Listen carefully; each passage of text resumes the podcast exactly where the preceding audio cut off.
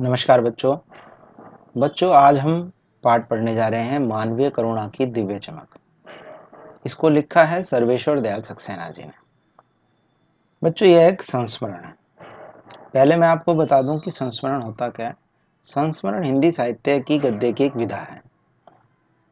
किसी घटना, किसी व्यक्ति अथवा वस्तु का स्मृति के आधार पर कलात्मक वर्णन करना संस्मरण कहलाता है। इसमें स्वयं अपेक्षा उस वस्तु की घटना का अधिक महत्व होता है, जिसके विषय में लेखक संस्मरण लिख रहा होता है। संस्मरण की सभी घटनाएँ सत्यता पर ही आधारित होती हैं। इसमें लेखक कल्पना का अधिक प्रयोग नहीं करता है। लेखक के स्मृति पटल पर अंकित किसी विशेष व्यक्ति के जीवन की कुछ घटनाओं का रोचक विवरण संस्मरण कहलाता है। इसमें लेखक उसी का वर्णन करता है जो उसने स्वयं देखा या अनुभव किया हो। इसका वर्णन सर्वथा प्रमाणिक होता है। तो आइए, पहले हम सर्वेश्वर जी के बारे में जान लें। सर्वेश्वर दयाल सक्सेना का जन्म सन 1927 में जिला बस्ती, उत्तर प्रदेश में हुआ। उनकी उच्च शिक्षा इलाहाबाद विश्वविद्यालय से हुई। वे अध्यापक, आकाशवाणी में सहायक, प्रोड्यूसर, दिनमान में उप संपादक और पराग के संपादक रहे। सन उन्नीस सौ तिरासी में उनका आकस्मिक निधन हो गया। सर्वेश्वर बहुमुखी प्रतिभा के साहित्यकार थे। वे कवि, कहानीकार, उपन्यासकार, निबंधकार और नाटककार थे। सर्वेश्वर की प्रमुख कृतियाँ हैं काठ की घंटियाँ, कुआनो नदी, जंगल का दर्द, खूंटियों पर टंगे लोग, ये सभी कविता संग्रह हैं। पागल कुत्तों का मसीहा, सोया हुआ जल, ये उपन्यास हैं। लड़ाई, कहानी संग्रह, बकरी नाटक। ये बहुत ही प्रसिद्ध नाटक है इनके द्वारा लिखा हुआ। भों भों, खो खो, बतूता का जूता, लाख की नाक, ये बाल साहित्य है। बच्चों, आपने पहली से पाँचवीं तक ज़्यादातर जो अपनी बाल कविताएँ पढ़ी होंगी, वो इनकी लिखी हुई आपने पाठ्य पुस्तक में पढ़ी होंगी। चर्चे और चरखे उनके लेखों का संग्रह है। खूंटियों पर टंगे लोग, पर उन्हें साहित्य अकादमी का पुरस्कार मिला। सर्वेश्वर की पहचान मध्यवर्गीय आकांक्षाओं के लेखक के रूप में की जाती है। मध्यवर्गीय जीवन की महत्वाकांक्षाओं, सपनों, संघर्ष, शोषण, हताशा और कुंठा का चित्रण उनके साहित्य में मिलता है। सर्वेश्वर जी स्तंभकार थे, यानी कि आज की भाषा में कहें तो कॉलमिस्ट थे, कॉलम लिखते थे अखबार में। और चर्चे और चरखे नाम से दिनमान में जो स्तंभ लिखते थे, उसमें बेबाक सच कहने का साहस दिखता है। उनके अभिव्यक्ति में सहजता और स्वाभाविकता है। संस्मरण स्मृतियों से बनता है, जो मैंने अभी आपको बताया था, और स्मृतियों की विश्वसनीयता उसे महत्वपूर्ण बनाती है। फादर कामिल बुल्के पर लिखा, सर्वेश्वर का यह संस्मरण इस कसौटी पर खरा उतरता है। अपने को भारतीय कहने वाले फादर बुलके, जन्मे तो बेल्जियम, यूरोप के रेम्स चैपल शहर में, जो गिरजों, पादरियों, धर्मगुरुओं और संतों की भूमि कही जाती है, परंतु उन्होंने अपनी कर्म भूमि बनाया भारत को। फादर बुल्के एक सन्यासी थे, परंतु पारंपरिक अर्थ में नहीं। सर्वेश्वर का फादर बुल्के से अंतरंग संबंध था, जिसकी झलक हमें इस संस्मरण में मिलती है। लेखक का मानना है कि जब तक रामकथा है, इस विदेशी भारतीय साधु को याद किया जाएगा, तथा उन्हें हिंदी भाषा और बोलियों के अगाध प्रेम का उदाहरण माना जाएगा। यहाँ नीचे मैंने फादर कामल बुल्के का जीवन परिचय दिया है थोड़ा सा उनका जन्म 1909 में हुआ था और मृत्यु उन्नीस सौ बयासी में। उनकी शिक्षा क्या थी? एमए पीएचडी उन्होंने हिंदी में किया था। उनकी प्रमुख कृतियाँ थी रामकथा, उत्पत्ति और विकास, रामकथा और तुलसीदास, मानस कौमुदी, ईसा जीवन और दर्शन, अंग्रेज़ी हिंदी कोश, ये बहुत ही प्रसिद्ध है इनके द्वारा लिखा हुआ। उन्नीस सौ चौहत्तर में पद्म भूषण से इनको सम्मानित किया गया था। तो आइए इस संस्मरण को पढ़ते हैं। मानवीय करुणा की दिव्य चमक। फादर को जहरबाद से नहीं मरना चाहिए था। जहरबाद क्या होता है? एक गैंग्रीन नाम का एक रोग होता है, जिसमें कि एक जहरीला कष्ट साध्य फोड़ा हो जाता है, जिसकी रगों में दूसरों के लिए मिठास भरे अमृत के अतिरिक्त और कुछ नहीं था।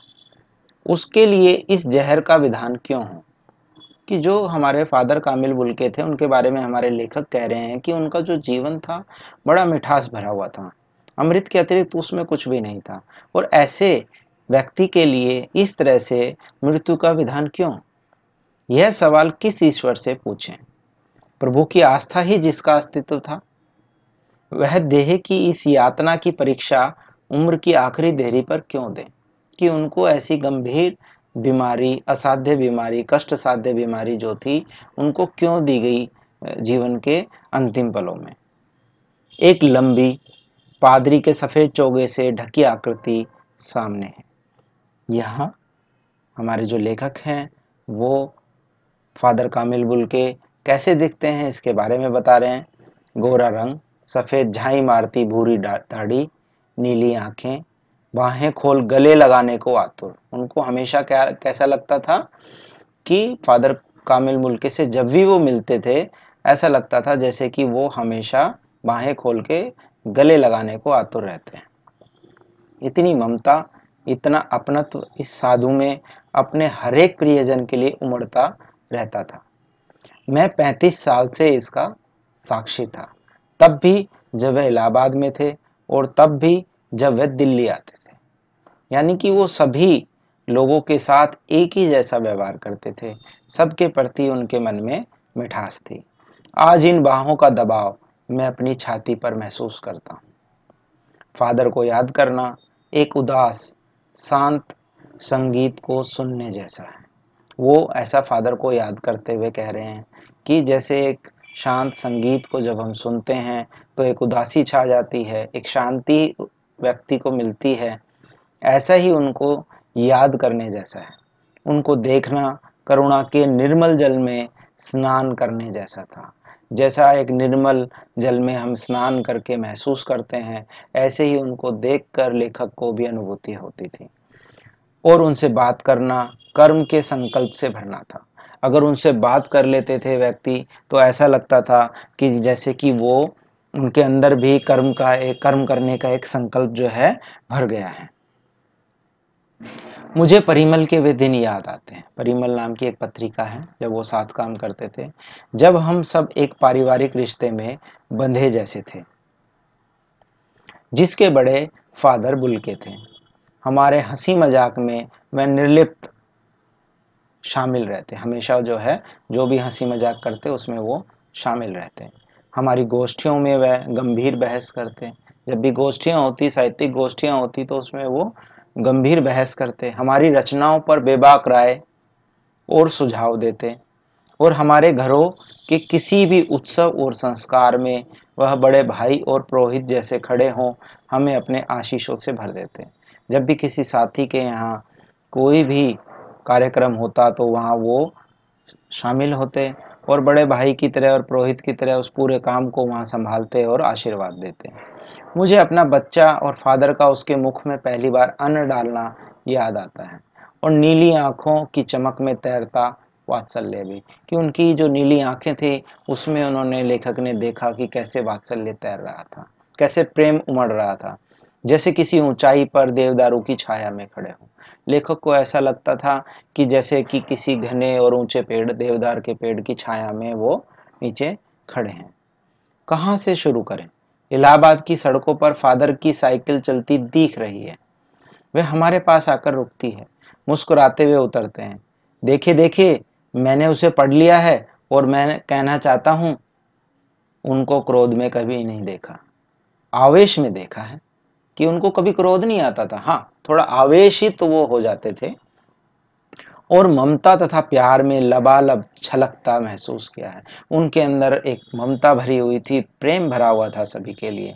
अक्सर उन्हें देखकर लगता कि बेल्जियम में इंजीनियरिंग के अंतिम वर्ष में पहुंचकर उनके मन में सन्यासी बनने की इच्छा कैसे जाग गई। जबकि घर भरा पूरा था, दो भाई, एक बहन, माँ, पिता, सभी थे। आपको अपने देश की याद आती है? मेरा देश तो अब भारत है। मैं जन्मभूमि की पूछ रहा हूँ। हाँ आती है। बहुत सुंदर है मेरी जन्मभूमि, रैम्स चैपल। घर में किसी की याद, माँ की याद आती है। बहुत याद आती है। फिर अक्सर माँ की स्मृति में डूब जाते देखा है। माँ की याद में डूब जाते देखा है। उनकी माँ की चिट्ठियाँ अक्सर उनके पास आती थी। अपने अभिन्न मित्र डॉक्टर रघुवंश को वह उन चिट्ठियों को दिखाते थे। पिता और भाइयों के लिए बहुत लगाव मन में नहीं था। पिता व्यवसायी थे। एक भाई वहीं पादरी हो गया है। एक भाई काम करता है। उसका परिवार है। बहन सख्त और जिद्दी थी। बहुत देर से उसने शादी की। फादर को एक आध बार उसकी शादी की चिंता व्यक्त करते उन दिनों देखा था। भारत में बस जाने के बाद दो या तीन बार अपने परिवार से मिलने भारत से बेल्जियम गए थे। लेकिन मैं तो सन्यासी हूँ। आप सब छोड़कर क्यों चले आए? प्रभु की इच्छा थी। वह बालकों की सी सरलता से मुस्कुराकर कहते, माँ ने बचपन में ही घोषित कर दिया था कि लड़का हाथ से गया। और सचमुच इंजीनियरिंग के अंतिम वर्ष की पढ़ाई छोड़ फादर बुल के सन्यासी होने जब धर्मगुरु के पास गए और कहा कि मैं सन्यास लेना चाहता हूँ, तथा एक शर्त रखी। सन्यास लेते समय सन्यास चाहने वाला शर्त रख सकता है कि मैं भारत जाऊँगा। भारत जाने की बात क्यों उठी? नहीं जानता, बस मन में यह था।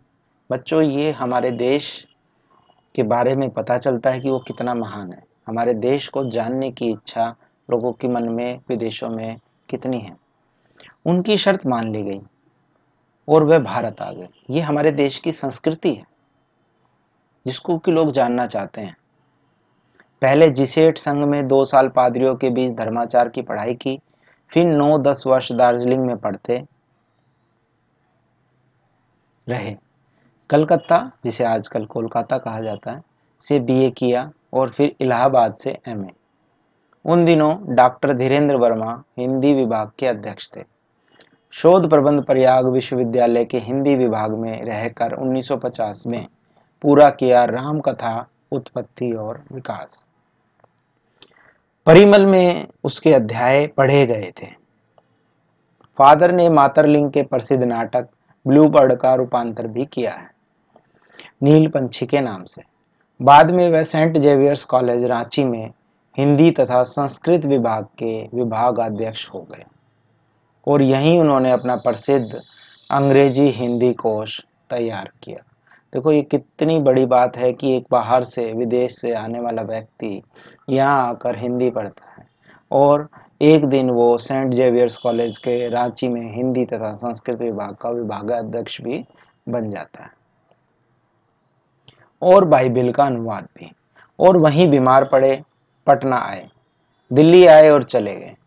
सैतालीस वर्ष देश में रहकर और तिहत्तर वर्ष की ज़िंदगी जीकर कि वो सैतालीस वर्ष इस महान देश में हमारे रहे।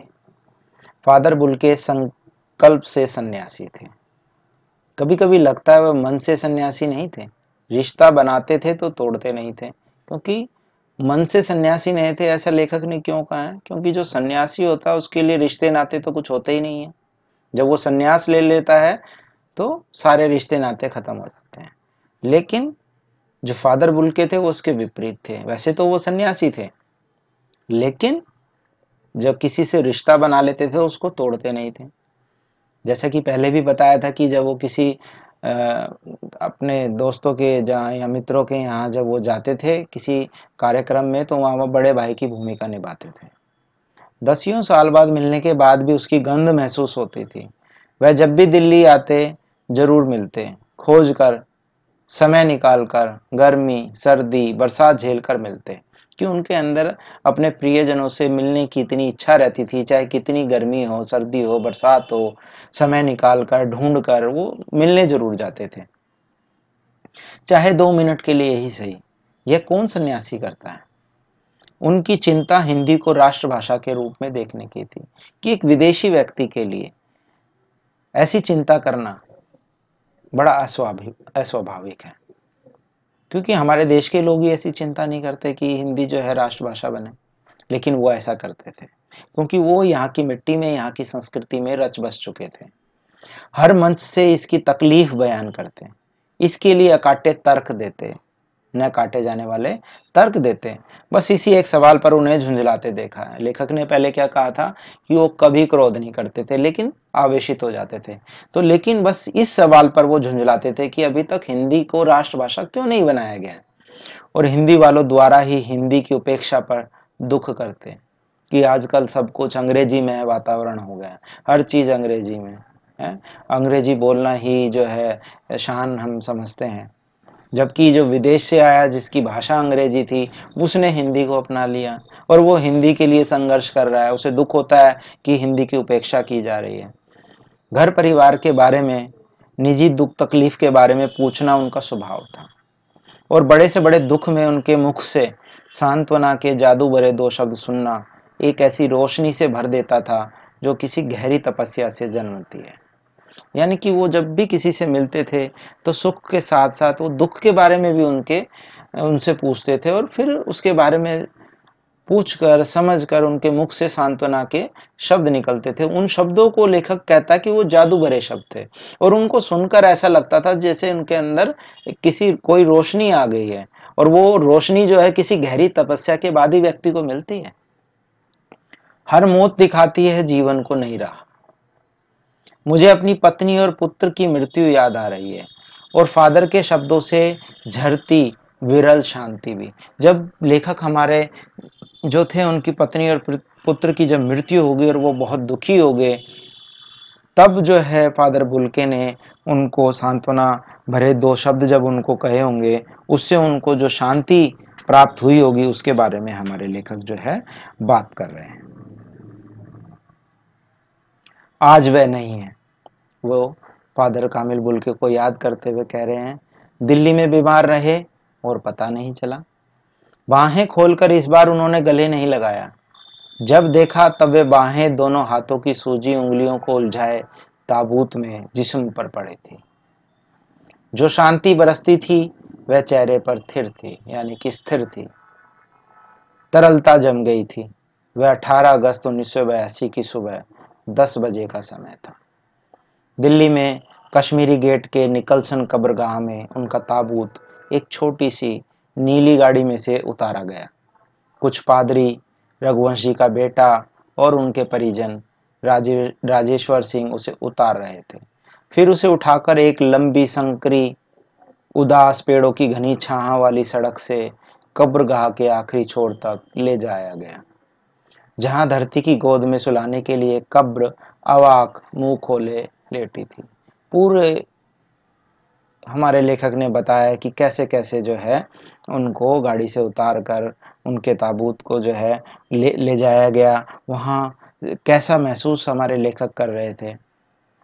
ऊपर करील की घनी छाँ थी, चारों ओर कब्रें और तेज धूप के व्रत जैनेन्द्र कुमार, विजेंद्र स्नातक, अजीत कुमार, डॉक्टर निर्मला जैन और मसीही समुदाय के लोग। पादरीगण उनके बीच में गैरिक वसन पहने, यानी गेरवे वस्त्र पहने। इलाहाबाद के प्रसिद्ध विज्ञान शिक्षक डॉक्टर सत्यप्रकाश और डॉक्टर रघुवंश भी, जो अकेले उन संकरी सड़क की ठंडी उदासी में बहुत पहले से खामोश दुख की किन्हीं अपरिचित आहटों से दबे हुए थे। सिमट आए थे कब्र के चारों तरफ़। सब बड़े दुखी थे। फादर कामिल बुलके के जाने के बाद। और अंतिम दर्शन करने के लिए वो सब वहाँ पर आ गए थे। और सिमट गए थे कब्र के चारों तरफ़ वो, खड़े हो गए थे उनको अंतिम विदाई देने के लिए। फादर की देह पहले कब्र के ऊपर लेटाई गई। मसीही विधि से अंतिम संस्कार शुरू हुआ। रांची के फादर पास्कल तोयना के द्वारा उन्होंने हिंदी में मसीही विधि से प्रार्थना की। फिर सेंट जेवियर्स के रेक्टर फादर पास्कल ने उनके जीवन और कर्म पर श्रद्धांजलि अर्पित करते हुए कहा, फादर बुल के धरती में जा रहे हैं। इस धरती से ऐसे रत्न और पैदा हों। उन्होंने फादर बुलके को एक रत्न बताया। वो वाकई में रत्न थे। डॉक्टर सत्यप्रकाश ने भी अपनी श्रद्धांजलि में उनके अनुकरणीय, यानी जिसके जीवन को आप अनुकरण कर सकें, जीवन को नमन किया। फिर देह कब्र में उतार दी गई। मैं नहीं जानता, इस सन्यासी ने कभी सोचा था या नहीं कि उसकी मृत्यु पर कोई रोएगा। लेकिन उस क्षण रोने वालों की कमी नहीं थी। यानी वहाँ इतने लोग थे जो उनके चिर परिचित अपरिचित लोग भी रहे होंगे, जो कि अंतिम विदाई उनको देने के लिए आए हुए थे और वहाँ रोने वालों की कोई कमी नहीं थी। इसलिए लेखक यहाँ कहते हैं, नम आँखों को गिनना, स्याही फैलाना है। यानी कि फादर बुल्के की मृत्यु पर रोने वालों की कोई कमी नहीं थी। उनके जाने पर अनेक लोगों की आँखों में आँसू थे। उन लोगों की गिनती करना उचित नहीं होगा। क्योंकि इससे दुख और बढ़ जाएगा। फादर की याद में नम आँखों को, की गिनती करना, प्रदर्शन करने जैसा हो जाएगा। इसलिए लेखक यहाँ पर इसका इस्तेमाल करता है। इस तरह हमारे बीच से वह चला गया, जो हम में से सबसे अधिक छायादार, फल, फूल, गंध से भरा और सबसे अलग, सबका होकर, सबसे ऊंचाई पर, मानवीय करुणा की दिव्य चमक में लहलहाता खड़ा था। यहाँ लेखक ने उनको मानवीय करुणा की दिव्य चमक क्यों कहा है? और इस पाठ को जो है, नाम भी लेखक ने मानवीय करुणा की दिव्य चमक क्यों रखा है? इसलिए क्योंकि उनके हृदय में मानव मात्र के लिए करुणा भरी हुई थी। वे सभी पर अपना प्यार लुटाते थे। उनके व्यक्तित्व में करुणा की दिव्य चमक झलकती थी।